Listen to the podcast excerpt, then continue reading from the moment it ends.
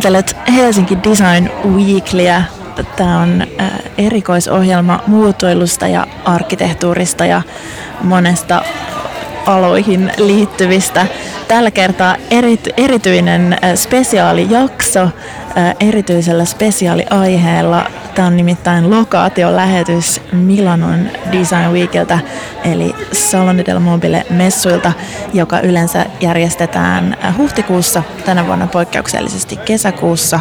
Ja sanoin nyt messut, vaikka kyseessähän on siis maailman suurin ja merkittävin muotoilualan tapahtuma, joka levittäytyy ihan ympäri Milanon suurkaupunkia lukuisiin installaatioihin, näyttelyihin, keskusteluihin, kohtaamisiin ja tietysti myös juhliin. Mulla on tänään vieraana muutama suomalainen Milanon Design Weekiltä ja ensimmäisenä heistä olen saanut vanhan ystäväni Päivi Häikiön kanssani tekemään lähetystä. Tervetuloa. Moi. Me ollaan nyt siis Päivin kanssa Rossana Orlandin galleriatilassa, joka nyt ei ehkä anna täysin oikeutettua käsitystä siitä, millainen mieletön venue on kyseessä. Niin hyödynnetään sitä, että meillä todellakin on tämä meidän Zoom-nauvuri mukana ja fiilistellään vähän tätä tilaa ja kerrotaan, missä me ollaan. Joo, siis tämähän eilen ikään kuin tämä sama fiilis alkoi siitä joku. Anni, sä soitit mulle ja mä olin ja kysyit, missä sä oot, ja mä sanoin, että jonkun ihanan tuoksuvan puun alla. Ja nyt me ollaan taas tällaisen ihanan tuoksuvan puun alla. Yep. Että se on ehkä just tää on tämmönen kortteli, sisäpiha, ja se on kaikkia huikeita puita, joiden nimeä me ei tiedetä, mutta aika monet on varmaan ainakin. Tässä on joku tämmönen magnolia ja täällä on iloisia ihmisiä. Kaikki kukkii, kaikki on vehmasta. Täällä on todella kuuma. Musta tuntuu, että nytkin on siis 30 astetta. Joo. Ja sitä joutuu hakeutumaan just tänne viileisiin varjoihin ja kulmapaikkoihin. Me istutaan täällä. Tämä on siis tämmöinen kortteli, Rossana Orlandin kortteli, jossa on varmaan siis kymmeniä huoneita ja tiloja. Ja yhdellä tällaisella sisäpihalla odottelemme, että suomalaisyritys Vaarniin lanseeraustilaisuus kohta alkaa. Joo, ja täällä tunnelmahan on jotenkin ihana kautta koko kaupungin, että Milanon messut on ollut myös pari vuotta tauolla, ja se jotenkin tämän muodon messuista, näistä kohtaamisista näkee, ihmiset on riemastuneita. Kyllä.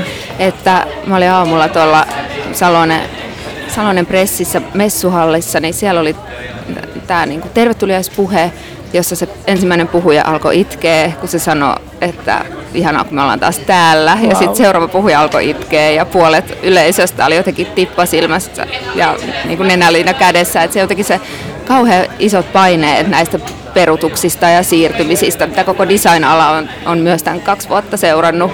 Ja sitten yhtäkkiä se niin kuin ihmiset oikein uskoo, että onkohan se sittenkään, vai perutaanko se taas viime hetkessä. Ja sit nyt ollaan päästy tänne ja kaikki on jotenkin tosi tunteellisia. Todellakin. Ja kyse on siis niin kuin, tietenkin siitä kohtaamisten merkityksestä ja inspiraation ja luovuuden jakamisesta, mutta myös taloudellisista seikoista on monelle muotoilualan yritykselle ihan helposti vuoden tärkeimmät myyntitapahtumat. Joo. Mahdollisuudet, mitkä on sitten menetetty koronan. Ja siis nuorille muotoilijoita, joita sinne Salonen Satelliite on kutsuttu, tähän on ollut myös nämä viivytykset ihan tosi radikaaleja, koska se on ollut sellainen mallisto, jolla silloin on sinne valittu, ja sä oot kehittynyt 2 vuotta ehkä taiteilijuudessa ja muotoilijuudessa. Niin, kerro vielä, mikä on tämä Satelliite kokonaisuus? Se on siellä messujen sisällä tämmöinen kokonaisuus, joka nostaa, ja kutsutaan nuoria muotoilijoita. Mun mielestä se oli jopa 600 nuorta muotoilijaa saa mahdollisuuden esitellä siellä näiden niin kuin isojen design-konsernien ja yritysten joukossa. Et se on sellainen niin kuin mahdollistava esillepanopaikka niille. Ja siis tällaisessa jotenkin ehkä se, miten ihmiset, jotka katsoo designia, etsii uutuuksia niin kuin omiin niin kuin valikoimiinsa valmistajat ja näin, niin se vaikutuksen tekeminen vaikka nuorella muotoilijalla ilman tällaisia tilallisia kohtaamisia on tosi vaikea. Että se, että kun sä pääset niiden tuotteiden äärelle ja niin kuin voit hypistellä ja jutella ja siinä syntyy semmoinen kohtaaminen, niin mulla on jotenkin ainakin nämä viime päivien kohtaamiset täällä on jotenkin myös niin kuin taas muistuttanut siitä, että miten designiin ja muotoiluun ja arkkitehtuuriin kaikki siihen liittyy valtavasti niitä tilallisia kokemuksia, jotka tulee siinä ohessa. Ja ne on tosi olennaisia, vaikka puhutaan niin kuin elottuvista objekteista, mitä siinä katsotaan, mutta se syntyy siinä hetkessä. Just näin. Ja sitähän on niin kuin käytännössä vaikka erilaiset keinot jakaa sitä omaa visiotaan, oli kyse yksittäisestä muotoilijasta tai suuremmasta brändistä, niin tietenkin keinoja on monia, jotka kehittyy koko ajan. Puhutaan hybriditapahtumista, erilaisista some-alustoista, joilla jakaa sitä inspistä, mutta kuitenkin ollaan todettu tänäänkin muutaman päivän aikana monen kertaa, että kyllä sun pitää päästä siihen tilaan ja päästä aistimaan sitä niin kuin moniaistisemmin. Mutta kerro Päivi Häikiö sellaiselle ihmiselle, joka ei ole koskaan ollut messuilla, että mitä siellä on. Ja kyseessä on siis, no nämä Milanon messut järjestettiin joka kerta vuonna 1961, eli juhlavuotta olisi ollut tarkoitus 60-vuotisjuhlavuotta viettää viime vuonna. Väliin jäi, koska korona, mutta nyt messut on takas. Mutta kerro, mitä siellä tehdään? Joo, siis tämä tapahtuma täällä Milanossa on siis koko lailla kaksijakoinen. On tämä kaupunkifestivaali, se varsinainen Design Week, joka tapahtuu kaikkialla tässä kaupungissa. Ja sitten on nämä messut, tämä varsinainen alku ja juuri, Salone del Mobile, jotka tosiaan vietti tätä juhlavuottaan nyt, jotka on ihan klassinen messukonsepti. Eli metrolla messukeskuksiin, voisi sanoa tässä, koska verrattuna nyt esimerkiksi Helsingin messukeskuksiin se tilahan on valtava, tai tiloja on tosi monta. Eli se on valtava messuhallikokonaisuus täynnä muotoilua ja designia ja sitten designvalmistajien tai huonekaluvalmistajien esillepanoja, jotka on usein aika isoissa ikään kuin messuosastoissa esitellään. Eli tosi klassinen messu on se Salone sitten verrattuna tähän kaupunkifestariin, mikä tässä kyljessä tapahtuu. Niin, on ollut jonkun verran puhetta siitä, että mikä oikeastaan on huonekalumessujen tulevaisuus. Millaisena sä näet seuraavat 60 vuotta? Niin, no mä oon kyllä sitä mieltä henkilökohtaisesti, että toi tuommoinen messuhallikonsepti, sen ylläpitäminen ja sen niin perusteleminen, kun puhutaan vastuullisuudesta, niin se alkaa olla tosi ongelmallista. Että miksi rakennetaan muutamiksi päiviksi isoja valtavia rakenteita, jotka on siellä pari päivää, sitten ne puretaan. Ja sitten jotenkin ehkä se vastuullisuuden vaatimus, mistä koko ajan puhutaan, sehän ei oikeastaan toteudu. Eli jotenkin toi mun mielestä on iso asia ratkaistavana, että miten se toki tuommoisilla järjestäjillä, kun nämä Milanon messut on isot taloudelliset varmasti paineet ja kaikkeen liittyy raha, mutta se, että onko se semmoinen, siis mun olisi todella vaikea kuvitella, että 10 vuodenkin päästä olisi enää tuollaista messuhalli esillepanoa, joka tavallaan niin kuin tuntuu jollain tavalla silleen dramaattiselta, mutta sitten tavallaan mun mielestä se pitäisi tuntua tosi helpottavalta, kun keskustat ja esikaupungit on täynnä tyhjiä tiloja, miksei me niin kuin keskitytään niitä tapahtumia, että ne kuratoitaisiin niihin tiloihin, mitä on, niin kuin nämä Design Weekit yleensä sitten tekee. Että jotenkin se tuntuisi paljon järkevämmältä. Tämä on mun siis henkilökohtainen mielipide, eikä mikään absoluuttinen totuus. Ehkä niillä on joku valtava merkitys bisnesihmisten kannalta tai siis ostajille. Niin, että se on varmasti just se, että... Mutta toki kaikkeenhan voi järjestää, tuottaa toisin ja kuratoida toisin ja silti ne asiat olisi yhtä lailla löydettäviä. Niin. Ja jotenkin muutamaan kertaan varmaan käsiteltykin tai sivuttu Helsinki Design Weeklyn ohjelmassakin niin kuin ajatusta muotoilijoista tai muotoiluajattelusta tietynlaisena niin kuin aika tulevaisuusorientoituneena tapana, niin siksikin tuntuu ajoittain jopa ristiriitaiselta tunnistaa meidän alassakin ja sen käytännöissä niin kuin suhteessa aika jotenkin vanhanaikaisia tai niin kuin konservatiivisia tapoja.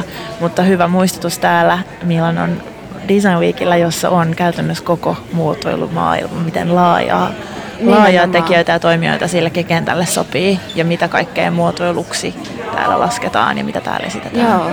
Ja se ehkä myös niin kuin muotoiluun liittyy niin kuin kaikkeen muuhun visuaaliseen kulttuuriin, aina se makuasia, jota ei voi sivuuttaa ja se jotenkin, mikä jollekin, miten määritellään attribuuteilla tai miten määritellään asioita jollain, minkä sellaisia ne on, niin se mikä mun silmään on ehkä sellainen kauhistuttavan massiivinen eettinen rakenne, niin jonkun mielestä se on ehkä ratkaistu ekologisesti, koska siinä on jotain tehty toisin. Että se on jotenkin, nämä on niin tällaisia, että niiden, mistä perspektiivistä sitä asiaa katsoo, ja sitten jos halutaan perustella joku asia vastuulliseksi tai puhutaan niin kuin ympäristövastuullisuudesta, niin senhän voi aina tehdä jostain kulmasta sanoen, vaikka on vastuullista, että kaikki asiat nähdään kerralla yhdessä paikassa, tai on vastuullista, että niin kuin käytimme 20% vähemmän MDF:ää tai näin, mutta näin. Että nämä on sellaisia. Mutta sehän se, mikä tässä messuissa varsinkin muistan korostunut, on se, että ihmiset tekijöinä, joiden kautta ne tuotteet ja ajatukset herää niin kuin eloon. Et tuoleja on maailmassa valtavat määrät, mutta se kohtaamisen jonkun tuolin äärellä tilallisesti voi olla tosi merkittävä sitten, että se ajatus menee läpi. Just näin. No sitten yksi Milanon Design Weekiin merkittävällä tavalla liittyy messujen lisäksi on nämä erilaiset sisällöt kaupungissa, Milanon keskustassa ja laitamilla. Ja täällä on paljon näitä isojen brändien installaatioita. Oletko sä, Päivi, ehtinyt nähdä jo jotain tosi hienoa? No joo, kyllä mä oon sehän on semmoinen myös ehkä Milano-keskeinen ilmiö, että installaatiot pressivälineinä, Instagram-välineinä brändeille, että ei enää niin kuin ikään kuin laiteta esille vaan omia tuotteita, vaan tilataan joltain taiteilijalta tai kollektiivilta joku massiivinen installaatio. On muutamiin sellaisiin täällä törmännyt ja ne voi olla tosi hienojakin ja hienoja myös sieltä kannalta, että sitten ehkä tehdään jonkun taiteilijan kanssa, joka saa ihan merkittävän tilaustyön sitten yritykseltä, joka ei muuten vaikka käyttäisi taiteilijoita. Et sehän on. Ja sitten tietenkin tämä kaupunkihan on tällainen niin klassinen italialaisen arkkitehtuurin niin kuin helmiä on kaikkialla kerrostumia historiallisesti ja sä menet jostain portista sisältä ja sieltä tulee joku tosi brutalistinen ja massiivinen, täysin eri maailmasta oleva installaatio, niin kyllä ne jää mieleen. Että tästä puhutaan just siitä emootiosta, että sä yhtäkkiä muistat asiat sen hetken kautta, mitä sä astuit sieltä portista ja olit, että ui, mikä tää on, huikeeta. Just näin. Tosiaan tosi kontrastista, joo, miten voidaan tuoda niinku selvästikin tällaisia niinku, site-specific, tilakohtaisesti niinku suunniteltuja installaatioita.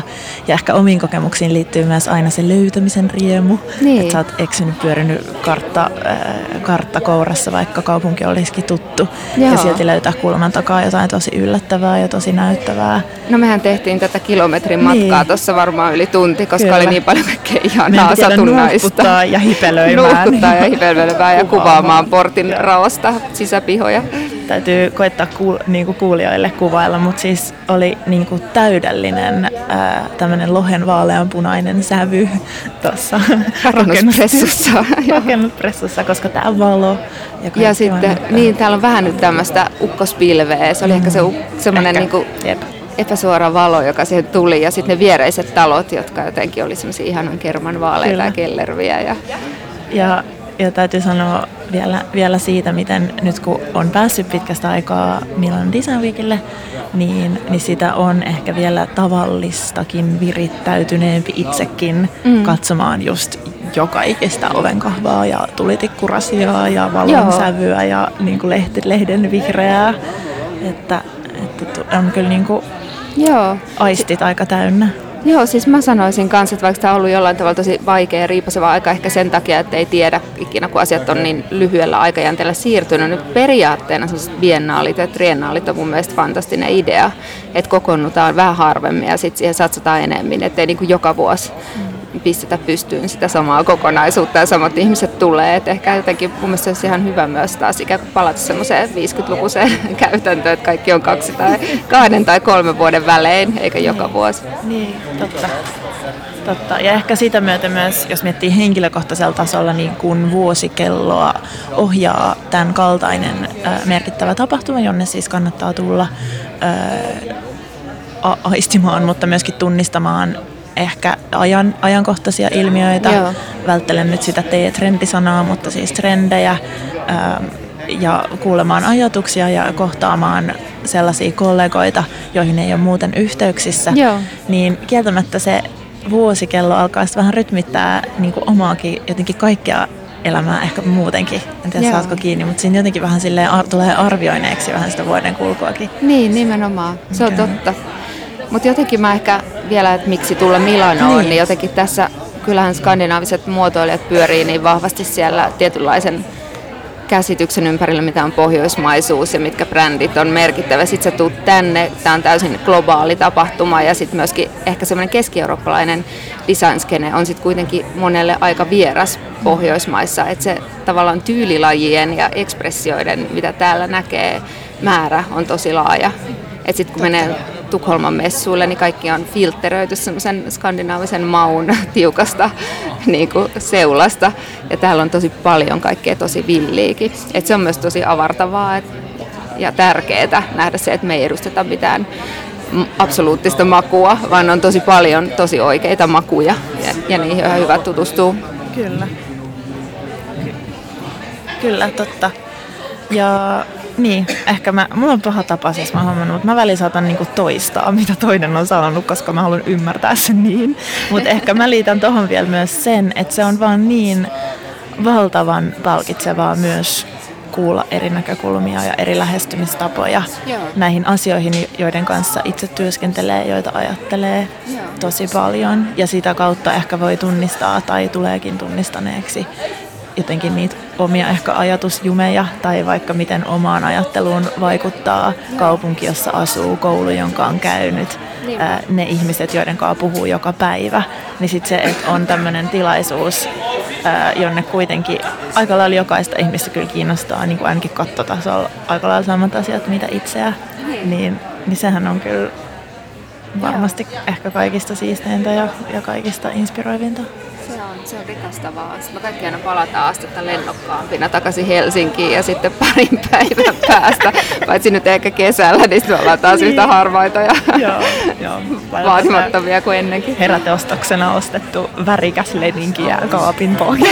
Joo, toi on tuo yleisin Milano-tarina, värikkäät kengät tai värikäs leninki, joka tuntuu hyvältä ajatukselta, kyllä. Ja italialaisessa muotoilussahan on myös tosi paljon sellaista leikkisyyttä, että sitä täällä näkee, tai ehkä leikkisäksi miellettävää, ehkä se on rohkeutta. Kyllä. Ja on itse asiassa täällä Milanon Design-museossa, josta juuri tänne Rossana Orlandin galleriaan kävelimme, niin on hieno uudelleen järjestetty kokoelmanäyttely. Eli Triennaalimuseossa puiston keskellä, jossa vietimme viimeiset tunnit. Siellä on nyt tämmöinen Memphis-teemanäyttely ja sitten myös se kokoelmanäyttely, joka kyllä antaa todella huolellisen ja perusteellisen käsityksen italialaisen muotoilun viime vuosikymmenistä. Et ehkä siinä semmoinen, nyt kun tätä torstaina joku kuuntelee, niin ei ehdi elää Design Weekille mukaan, mutta jos käy Milanossa tämän vuoden aikana, en nyt muista mihin asti se on tai miten se on auki, mutta kannattaa ehdottomasti poiketa siis Triennaaliin. Me palataan tähän keskusteluun hetken kuluttua. Silloin mä saan vieraakseni tänne puunalle sohvalle. Ja nyt pitäisi varmaan tietää, kenen suunnittelemalle sohvalle, mutta ei aavistustakaan. Onko mukava sohva muuten? Kyllä tämä on Ferm Living, tanskalainen. No niin, hyvä. Saan siis Vaarniin tyypit kertomaan heidän brändilanseerauksestaan Milanon Design Weekillä, jossa muuten on lanseerattu aika moni muukin brändi. Miten siinä erottaudutaan ja miten se tehdään ja millaiset ovat heidän keinonsa, niin kuullaan siitä lisää hetken kuluttua.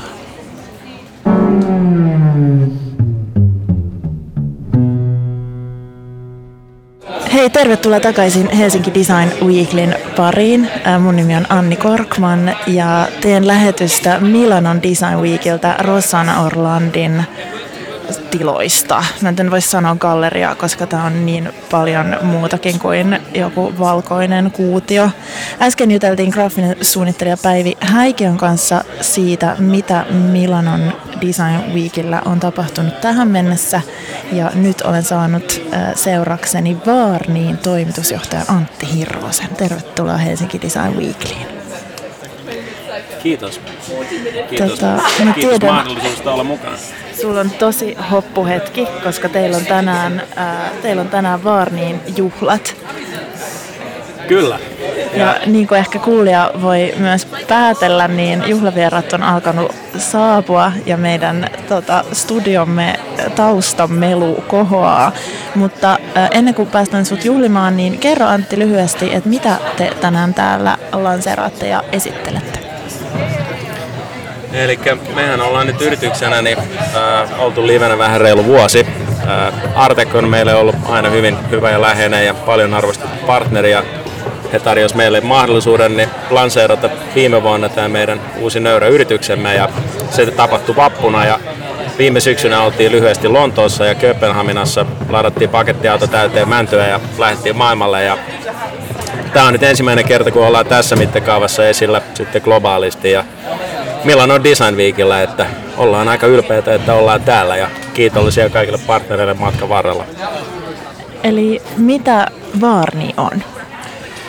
Vaarni on uusi suomalainen yritys ja tehdään kaikki männystä ja se oli aika jännä oikeastaan, että miten tämä homma lähti liikkeelle, että oli aina unelma siitä, että olisi mukava joku päivä, että olisi oma yritys ja sitten samalla niin haluttiin käyttää paikallisia raaka-aineita ja oikeastaan yllätyksenä oli itselleni siinä vaiheessa vielä, että jos halusi käyttää suomalaista puuta, niin siinä oli 2 vaihtoehtoa, että oli koivu ja mänty. Ja koivusta on vuosien saatossa tehty niin upeita juttuja Artekin ja Nikarin ja muidenkin yritysten toimesta ja sitten alettiin katsoa sitä mäntyä ja oltiin silleen, että tämähän on aika väärin ymmärretty raaka-aine.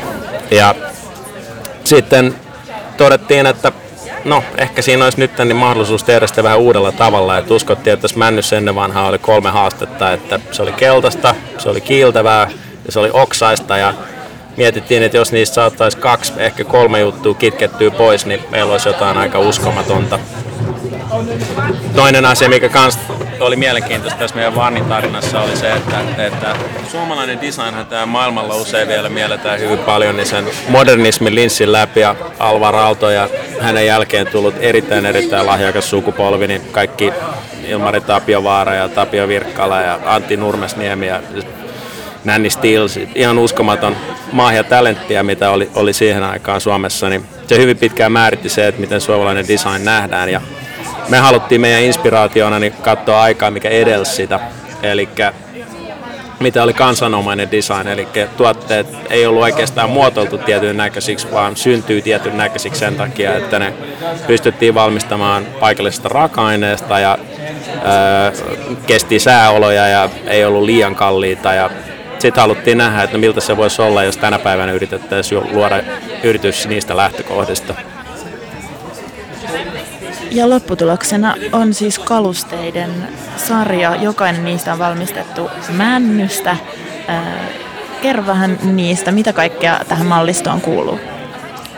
Elikkä alun perin niin, mentiin aika pitkä matka sen puolesta, että ekaksi mietittiin, että tehtäisiin pelkkiä pientuotteita ja sitten todettiin, että ei, kyllä me tarvitaan myös huonekaluja. Ja sitten sen jälkeen lanseerattiin niin huonekaluja, meillä oli siis ruokatuoli, lounge-tuoli, ruokapöytiä, kahvipöytiä ja muutama pientuote, eli tuommoinen hedelmäkulhoja ja tarjottimia.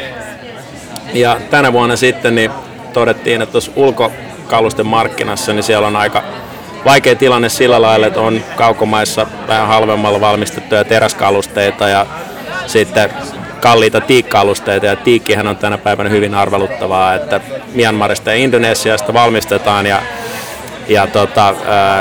koskaan ei voi täysin varma olla sen alkuperästä ja samalla sitten löydettiin tämmöinen suomalainen lämpökäsitelty mänty, joka on siis täysin myrkytön ja ei käytetä mitään muuta kuin lämpöä sen valmistukseen ja päätettiin, että tehdään siitä ulkokalusten mallisto. Ja sitten toinen iso juttu tänä vuonna, niin uusi kategoria oli valaisimet ja valaisimien suhteen niin aina tiedettiin se, että halutaan tehdä niin niitä mäntyviilusta, koska massiivista tekeminen on aika haastavaa. Ja sitten niin löydettiin tuommoiset ruotsalaiset designit 60-luvulla, mistä todella pidettiin ja pienen mutkan kautta niin saatiin sitten oikeudet niihin ja ne on nyt täällä esillä ensimmäistä kertaa. Eli ne on nyt uusin lisäys, ne valaisimet, jotka on siis otettu uudelleen tuotantoon. Kyllä, ja. Just näin. Ja missä, niitä on nyt vähän vaikea kuvailla, me ollaan nyt radiossa eikä telkkarissa, mutta missä näitä tuotteita voi nähdä? Artekilla Helsingissä ja Finnish Design Shopilla sitten onlineina, ja meillä on oma pieni toimisto. Käytän sanaa toimisto hyvin varoen, koska se on käytännössä varasto, missä on pari deskiä sitten siellä perällä, niin Herttoniemessä, ja se on meidän koti. Ja meillä on 4 tehdasta tällä hetkellä Suomessa, missä kaikki valmistetaan ja pikkasen tehdään myös tuotantoa itse. Joo. No mitä tulevaisuudessa Vaarnilla, mitä seuraavaksi? Maailmanvalloitus. Tietenkin, joo. Katsotaan mitä kaikkea siinä välillä sitten keksitään, mutta meillä on muutamia tosi mielenkiintoisia tuotekehitysprojekteja tekeillä, niin muutaman ihan isonkin kansainvälisen nimen kanssa, ja sitten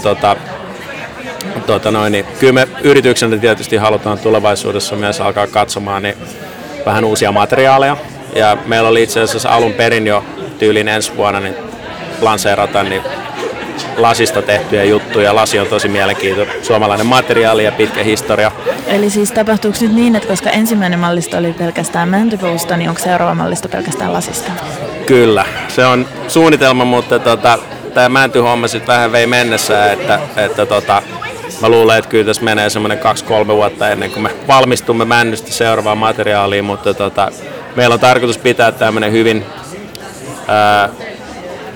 monoliittinen lähestyminen raaka-aineisiin, eli oikeasti aina keskittyy tosi paljon yhteen juttuun ja sitten sen jälkeen pikkuhiljaa laajentaa sitä ja tehdä kaikki uusia juttuja siitä, mitä pystytään. Eli aiotteko te toistaa sen, että teillä on yksi materiaali ja sitten kutsutte suuren määrän suunnittelijoita, joista jokainen tekee yhden esineen ja malliston sitten? Just näin, joo. Just näin. Ja sitten katsotaan, mitä muita materiaaleja keksitään sitten tulevaisuudessa, mutta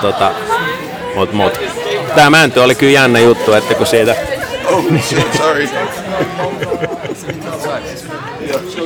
Siis joku mies äsken hyppäsi meidän studioon, joku muotoilun ystävä, mutta hän meni pois. Voidaan jatkaa. Niin. Okei, Vaarnin Antti Hirvonen. Kuka on sun unelmien suunnittelija? Kuka tekee Vaarnin seuraavaan mallistoon sen upean uuden lasiesineen? Wow. Niitä on kyllä tosi paljon, siis erittäin lahjakkaita tyyppejä niin Suomessa kuin Suomen ulkopuolella. Ja aika pahas lähtee ehkä määrittämään yhtä. Tietysti mielessä tekisi mieli sanoa, että joku semmoinen, kenen kanssa ei ole vielä toimittu, koska kaikki, jotka tulee uutena firmaan, niin tietysti aina niin pystyy sitten tuomaan vähän omaa näkemystä ja uutta juttua. Ja se, mikä olisi mielenkiintoista, niin joskus tehdä jotain jonkun alan ulkopuolelta tulevan tyypin kanssa. Että kollabit on tänä päivänä tosi kova juttu alalla kuin alalla. Ja joskus onnistuneesti, joskus vähemmän onnistuneesti. Ja olisi kiva yrittää jotain tehdä sellaista, mikä olisi meille onnistuneesti sellaista. Eli et siis voi paljastaa mitään. Oliko riittävän ympäripyöreä? Oli ihan riittävä poliittinen vastaus. Siis... vielä... Ei tule tarvita, mutta tämä oli hyvä. Mä jään innolla odottamaan, koska Vaarniita seuranneena tiedän, että ne valinnat voi olla hyvinkin yllättäviä ja ajankohtaisia. Viimeinen kysymys, koska olemme täällä Milanossa, niin kuin ehkä joku kuulija, joka tuli nyt linjalle, saattaa päätellä siitä, että äsken tuolta pusikosta hyppäsi joku mies, sitten tässä alkoi tämmöinen roskien kärräys, viereinen nainen yskii vapautunutta koronayskeä suoraan päin. Niin otetaan viimeiseksi kysymykseksi vielä, Antti Hirvonen, että minkä takia Vaarnille on tärkeää olla Milanon Design Weekillä näinkin suurella panostuksella? No, itsehän tässä on tietenkin edelleen hyvin nuori ja dynaaminen mies, mutta tämä on nyt 15 vuosi itselle, kun on täällä pyörinyt ja oikeastaan alla pyörinyt mukana. Ja kyllä tämä edelleen niin on maailman tärkein näyteikkuna. Että täällä on kaikki jälleenmyyjät ja kaikki pressi. Ja se on myös jännä, miten isot ja oikeat korporaatiot, siis autotehtaat ja vaatefirmat ja muut, koko aika enemmän näyttää kiinnostusta tänne suuntaan, vaikka onhan tämä edelleen aika minuskyylistä tämä meidän business verrattuna siihen, mitä nuo oikeasti isot firmat tekee. Mutta onhan näitä siis New Yorkissa ja Pariisissa ja Kölnissä ja niin päin pois tapahtumiin, mutta täällä on 350 000 kävijää vuosittain ja sitä kautta niin edelleen tärkeä näistä kaikista tapahtumista. Just näin. Hei, mä kiitän sua haastattelusta ja päästän sut juhlimaan ja kilistelemään ja esittäytymään ja kohtaamaan, tekemään kaikkea sitä, mitä täällä Rossana Orlandilla kuuluukin tehdä. Jatketaan Helsinki Design Weeklissä keskustelua Milanon Design Weekiltä kohtapuoliin, kun tänne mun lokaatiostudioon saapuu muotoilija Aino Mikkonen.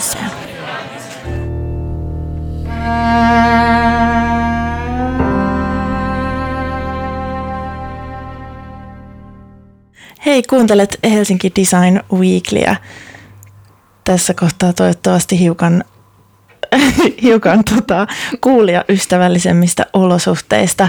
Olemme siirtyneet tuolta Rossana Orlandin galleriasta näyttelyiden avajaisista hiljaisempaan kohtaan. Ja olen saanut vieraakseni muotoilija Aino Mikkosen. Tervetuloa. Kiitos. Sä oot Milanossa messuilla näyttelijäasettajana. Kerro vähän sun messuosastosta osana Salone Satelliitte kokonaisuutta. Joo, eli mulla on siellä semmoinen 8x4 koppi, johon olen tuonut sitten esille nyt tästä niin kuin ihan viimeisimpiä töitä. Ja se on aika semmoinen ehkä pelkistetty kokonaisuus, joka on mennyt niin kuin tuotteiden ehdoilla, että niin kuin tarkoituksena on ollut esitellä aika semmoinen selkeä kokonaisuus. Eli sulla on siis 8x4, jonka sä oot itse maalannut ja tuonut esille siis tuoleja ja pöytiä ja valaisimen. Ja miten tämä koko prosessi lähti? Miksi sulle oli tärkeää tulla näyttelijäasettajaksi Milanon Satelliitte? No, mä oon itse käynyt tosi monta kertaa aikaisemmin vieraana Satelliitessa ja nähnyt siellä nuorten suunnittelijoiden töitä. Ja sitten aina ajatellut, että se olisi semmoinen niin kuin asia, minkä haluaisin itse kokea. Ja varsinkin niin kuin tämän ehkä pitkän pandemiakauden jälkeen niin tuntuu erityisen tärkeältä tämmöinen kansainvälinen foorumi, että tapaisi ihmisiä ympäri maailmaa ja voisi näyttää niin kuin omia töitä, että vähän molemmin puolin saada niitä kontakteja. Joo.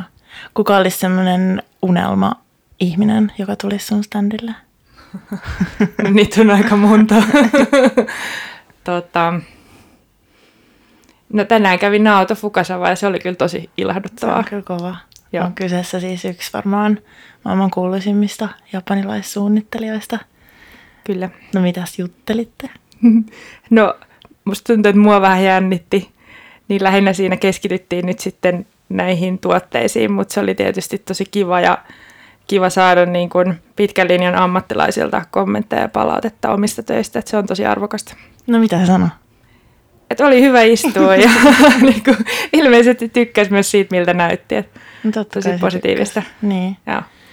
No, tuolla siitä ajattelee, tai tässäkin me puhuttiin tässä aikaisemmin Päivin kanssa ja Antin kanssa myös siitä, että täällä on tuhansia suunnittelijoita ja muotoilijoita ja kaikilla on jotain sanottavaa ja kaikki haluaa erottua jollain tavalla. Niin miten sä ajattelet? Tai kuinka monta, anteeksi, tuollaista boothia tuolla Satelliitissa on? Me voidaan tsekataan tuosta niinku taustatoimitusmateriaalista. Joka samalla kun tsekkaat, niin miten sä ajattelet, että siellä pystyy erottautumaan sillä omalla standilla? No, se on kyllä varmasti kaikille haaste, mutta ei siinä varmaan tavallaan voi oikein luottaa kuin siihen, että on se oma prosessi ja on itse niin kuin tyytyväinen niihin töihin ja kokee, että ne jotenkin edustaa itseään, niin se on varmaan tavallaan ainoa, mitä voi tehdä, koska sitten aina joku tykkää ja joku ei niistä töistä. Minkä verran se messutiimi sua ohjasi tai avusti tai sait sä jotain vinkkejä sen messuosaston suunnitteluun? No, kyllä niin kuin teknistä apua tietysti sai, että jos oli mitään kysymystä niin kuin sen just rakentamisen suhteen tai materiaalien tai muuta, niin siihen sai toki apua, mutta toki sitten se kaikki muu estetiikka on niin kuin suunnittelijoiden omissa käsissä, että tuossa oli semmoinen iso kattoteema, että tavallaan pyrittiin tämmöiseen kuitenkin ekologisuuteen, että selvästi se on nyt se iso asia, mihin suuntaan onneksi asioita yritetään viedä, että siihen tuossa niin kuin kyllä kannustettiin kovasti. Niin. No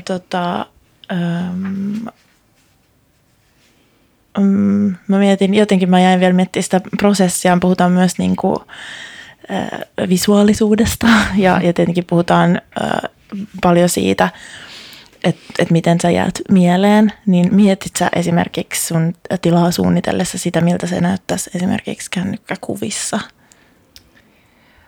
No pakko myöntää, että Instagrammattavuutta. En ehkä hirveästi ajatellut, mutta pakko myöntää, että varmaan olisi ehkä voinut ajatella enemmänkin, koska kyllä sen on ehkä tuossa huomannut, että ihmiset kuvaa tosi paljon. Se on tavallaan se tapa kommunikoida selvästi, että ehkä niin paljon ei tulla välttämättä edes juttelemaan siinä, vaan räpsästään puhelimeen kuva, halutaan tallentaa ne niin kuin sinne puhelimen muistiin, niin sanotaan näin, että kun tämä on eka kerta, niin ehkä tästä oppineen saattaisin ensi kerralla jopa niin kuin miettiä sitä vähän enemmän, mutta sanotaan näin, että tuolla messuilla on aina haasteena esim. Valaistus, että se on tosi, tosi vaikea niin kuin kuvata niitä osastoja hyvin ja ne tuotteet näyttää välillä vähän ehkä hassulta kuvissa. Niin, tiedän ja voin hyvin kuvitella. Ja jotenkin ehkä se Instagrammattavuuden tavoittelu aika nopeasti saattaa kääntyä myös itseään vastaan. Että tosi paljon nyt, kun on täällä Milanon kaupungin alueella kiertänyt noita installaatioita, niin melkein vähän silleen niin kuin halvat keinot käytössä, kun siellä on aina joku vaikka peilaava pinta niin kuin jossain kohdassa, mikä on se vastustamaton selfie-mahdollisuus, että sun on pakko jäädä siihen ja ottaa niin kuin itsestäsi ja kaveristas kuva. Yeah. Ja huomaa, että jotakin niin kuin kolmiulotteisuutta ja väriyhdistelmiä tuodaan jotenkin tosi silleen kuvattavuus ja jaettavuus edellä, mikä varmasti on niin kuin jotenkin niin aika ajankohtaista. Oletko sä ehtinyt yhtään kierrellä itse messuilla muuten? Oletko sä tunnistanut sieltä jotain sellaista trendiä tai toistuvaa asiaa, joka sulla olisi jäänyt mieleen? No en ole vielä valitettavasti ehtinyt, mutta toivottavasti nyt tässä loppuviikosta vähän ehdin kiertää, koska kiinnostaa tietysti nähdä, että mitä tässä parin vuoden aikana on tapahtunut, että onko tullut jotain uusia trendejä, uusia ilmiöitä näkyville. No mitä ylipäätään, jos mennään vielä jotenkin, niin mä rakensin tämän Helsinki Design Weekly Milano-spesiaalin, jos siitä muuten nyt tulet linjoille, niin kuuntelet Milanon Design Weekillä nauhoitettua erikoisjaksoa, niin mulla on ollut puheenvuoroja nyt siis Päivi Häikiöltä, joka on kokenut muotoiluviikoilla kävijä, graafinen suunnittelija ja pohdittiin vähän sitä, ehkä ylipäätään messujen ja festivaalien arvoa ja niin kuin myöskin ehkä roolia tulevaisuudessa. Ja sitten mulla oli Antti Vaarnilta, toimitusjohtaja, jonka kanssa puhuttiin ehkä siitä niin kuin lanseerausmelusta ja siihen, että mikä arvo sillä on ja mitä tavallaan voidaan niin kuin kertoa sillä, että miten päätetään esittäytyä omalla työllä. Niin ehkä nyt sä Aino oot mulla tässä edustamassa sitä nuorta muotoilijaa, joka on tehnyt sen valinnan, että sä oot investoinut siihen, että sä tulet näyttelijäasettajaksi Milanoon, niin miksi? No kyllä mä silti uskon siihen niin kuin ikään kuin live-esiintymiseen, että mä ajattelen, että siinä on kyllä edelleen tosi paljon voimaa tämän kaiken niin kuin ei-liven keskellä, että se, että kuitenkin tulee niitä suoraa kontaktia niin kuin yleisöön, niin siinä on musta oma arvonsa. Ja kyllä mä koen, että se palaute tuntuu tosi erilaiselta, kun sä saat sen kasvotusten versus se, että se tulee vaikka somen kautta, vaikka sekin on tosi, tosi kiva, mutta se on niin kuin silti erilaista. Ja sitten varsinkin, kun työskennellään kuitenkin konkreettisten esineiden kanssa, pelkästään se, että niillä tuoleilla voidaan niin kuin oikeasti istua, niin silloin kyllä siis vaan sitä ei tavallaan pysty korvaamaan millään muulla. Kyllä mä niin kuin ajattelen, että se on tärkeää, mutta se, että onko se tulevaisuudessa se formaatti messut vai onko se ehkä jotkut pienemmät näyttelyt, niin sitä mä en osaa sanoa. Että kyllähän toi loputon tavarapaljoista tuolla tuntuu kyllä tosi hurjalta ja aika niin kuin myös kestämättömältä. Niin, kyllä. Ja ne ristiriidat alkaa olla jo niin ehkä jopa räikeitä, että puhutaan paljon kestävyydestä ja vastuullisuudesta ja muotoilun kyvystä ratkoa ongelmia. Ja silti on tosi paljon tosi konservatiivisia rakenteita, miten alalla esittäydytään ja myydään. Sain kuulla tänään hyvin paljon arvostamaltani muotoilun ammattilaiselta, joka on käynyt monta 10 vuotta muun muassa juuri Milanon design-viikolla myös. Ja hänellä oli tämmöinen arvio siitä, että siinä missä aikaisemmin messuilla bisnestä teki pukumiehet keskenään, niin nyt se on muuttunut ainakin niin, että sillä alkaa olla jo vähän väliä, että ketä ne ihmiset niissä puvuissa on ja mitä niiden suusta tulee tai jotenkin mitä ne sanoo ja mitä tavallaan tuodaan sitä merkitystä ehkä eri tavalla siihen kaupankäyntiin. Joo. Kuulostaa ihan hyvältä. Eikö se kuulosta joo, niin kuin toiveikkaalta tulevaisuudelta? Joo, ehdottomasti. Jota kohti ehkä mennä. Okei, Aino Mikkonen, olen tulossa meidän festariraportti haastatteluosuuden loppuun. Niin ehkä loppuun on aina hyvä kysyä siitä, että meillä on nyt pari päivää design-viikkoa takana ja muutamia vielä edessä, niin onko tämä ollut toistaiseksi sitä, mitä sä odotit? No varmaan joo ja ei. Toki jonkinlainen käsitys oli siitä, niin kuin, että mitä tämä tulee olemaan. Eli tavallaan, että kun rahti saapuu Suomesta, niin mitä tapahtuu sen jälkeen, kun ikään kuin se messukokonaisuus parissa päivässä rakennetaan ja sitten se messut aukeaa ja yleisö pääsee kaikkea. Toki joku käsitys siitä oli, mutta sanotaan näin, että kyllä toi niin kuin aina sen ehkä unohtaa, että se on aika intensiivinen ja rankka se rakennusvaihe ja kaikki, että siinä on kuitenkin tiukat aikataulut ja muut. Mutta on silleen ollut, että sitten on oikeasti tavannut niitä ihmisiä ja saanut palautetta niistä töistä, mikä on ollut kuitenkin itselle se tärkein asia tässä.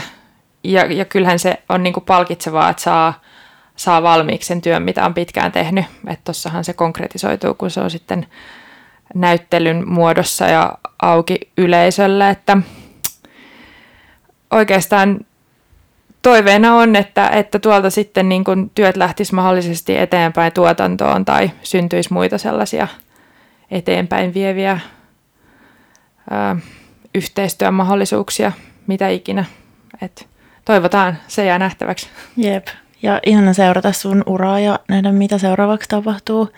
Ja nyt jos joku kuulija haluaa tutustua Ainon töihin, niin Instagramista varmaan löytää @ainomikkasen. Jos suosittelen seuraamaan ja pistämään merkille muutenkin. Kiitos Aino tosi paljon siitä, että tulit mukaan Helsinki Design Weekly. Mä tiedän, sulla on aika hoppuviikko ja se vielä jatkuu. Kiitos myös sinulle, joka kuuntelit tätä kaikkien aikojen ensimmäistä festivaaliraporttia suoraan Milanosta. Toivottavasti se kuulosti, toivottavasti täältä välittyi tämä tietty ilo, mikä on ollut siinä, että on saanut kohdata uusia ja vanhoja ja ystäviä ja jotenkin inspiroitua ja raivostua ja jaaritella ja eksyä ja innostua asioista, mikä on näiden design-viikkojen tehtävä.